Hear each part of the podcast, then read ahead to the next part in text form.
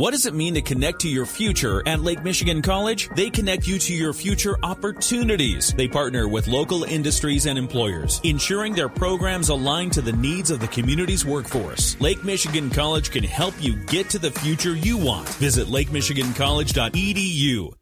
In the WSJM newsroom, I'm Michael Arney. Here is your top story. Governor Gretchen Whitmer joined business and other political leaders in cutting the ribbon on a new $300 million semiconductor facility in Bay City. The products that SK Siltron manufactures are truly the building blocks of countless other products and industries, electric vehicles, solar panels, smartphones, and so much more. She says 150 jobs will be created with the new investment. The August jobs report is out. The economy added 315,000 jobs last month. That is significantly lower than the 526,000 in July and below the three month average gain.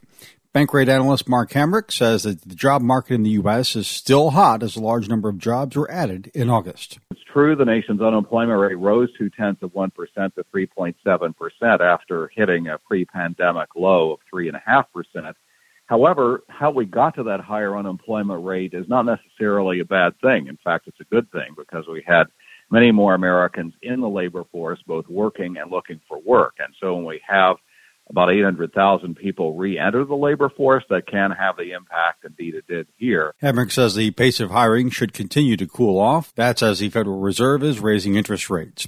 Berrien County Drain Commissioner Christopher Quattrin is planning to hold a ribbon cutting this month for a new rain garden that his office is building in Benton Township. Quattrin told county commissioners last week that the rain garden is on property by the Meijer on Pipestone Road. It's just about finished. His office received a $1.2 million grant for the project. It was bolstered with a nearly $500,000 contribution from Meijer. Quattrin told us the garden is designed to reduce polluted runoff into Ox Creek. Particularly, it was in the mall area where we have these massive seas of asphalt, and the runoff was an old design where it just directly discharges right into our waterway, which is Ox Creek. He says a lot of the Ox Creek pollution comes from the general area of the Orchards Mall with all the huge parking lots that produce a lot of runoff.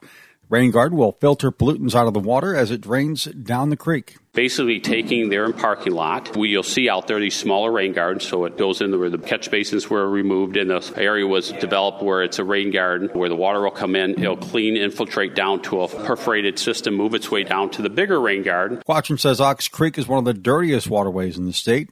When it's finished, it'll have vegetation and other features intended to filter the water. Ribbon cutting for the project will be held at 10 a.m. on September 28th. Quattrin invited the county commission to attend. There are 230 scarecrows in downtown Buchanan as Buchanan Scarecrow Charities raises money for the community. President Claire Hagan tells our partners at WSBT 22 they work year round on the designs. We do set a goal, and you do so many a week, and you know the stuffer people say they'll stuff X number this week, and the embellishers do so much. Vice President Betsy Cutmeyer is an embellisher, and she adds that she names nearly every one that she makes every year. I work back here, and I just start looking around at all the things I have, and it just it comes to your mind somehow. it's just great. Both say it will be hard to top this year's scarecrows. They've been donated a warehouse to store all of their supplies. The money raised in the past has been donated to Buchanan High School, the local art center, and Toys for Tots. Spectrum Health Lakeland says more than $79,000 has been raised in the annual South Haven Hospice at Home benefit. It was held on the South Beach Bluff in South Haven August 6 with the wine and beer tasting for Caring Circle. There were 16 local vendors supplying the wine and beer. Taste and Friends provided the hors d'oeuvres. Caring Circle CEO and Vice President of Continued Care Services at Spectrum Health Lakeland, Dr. Melinda Gruber, thanked Dan and Mary Nolte for hosting the event over the past 10 years. She says community support, quote, ensures that we can continue to meet the hospice care needs of those in our community, unquote. The event was a sellout. A new kind of Meijer store will be opened around the state next year. The Walker based retailer says Meijer Grocery will be smaller than its usual big box stores, focusing on just that groceries. Meijer grocery stores will range from 75,000 to 90,000 square feet. The bigger Meijer stores tend to be between 150 and 190,000 square feet. The first two Meijer grocery stores will open in early 2023 in neighborhoods within southeast Michigan's Orion Township and Macomb Township.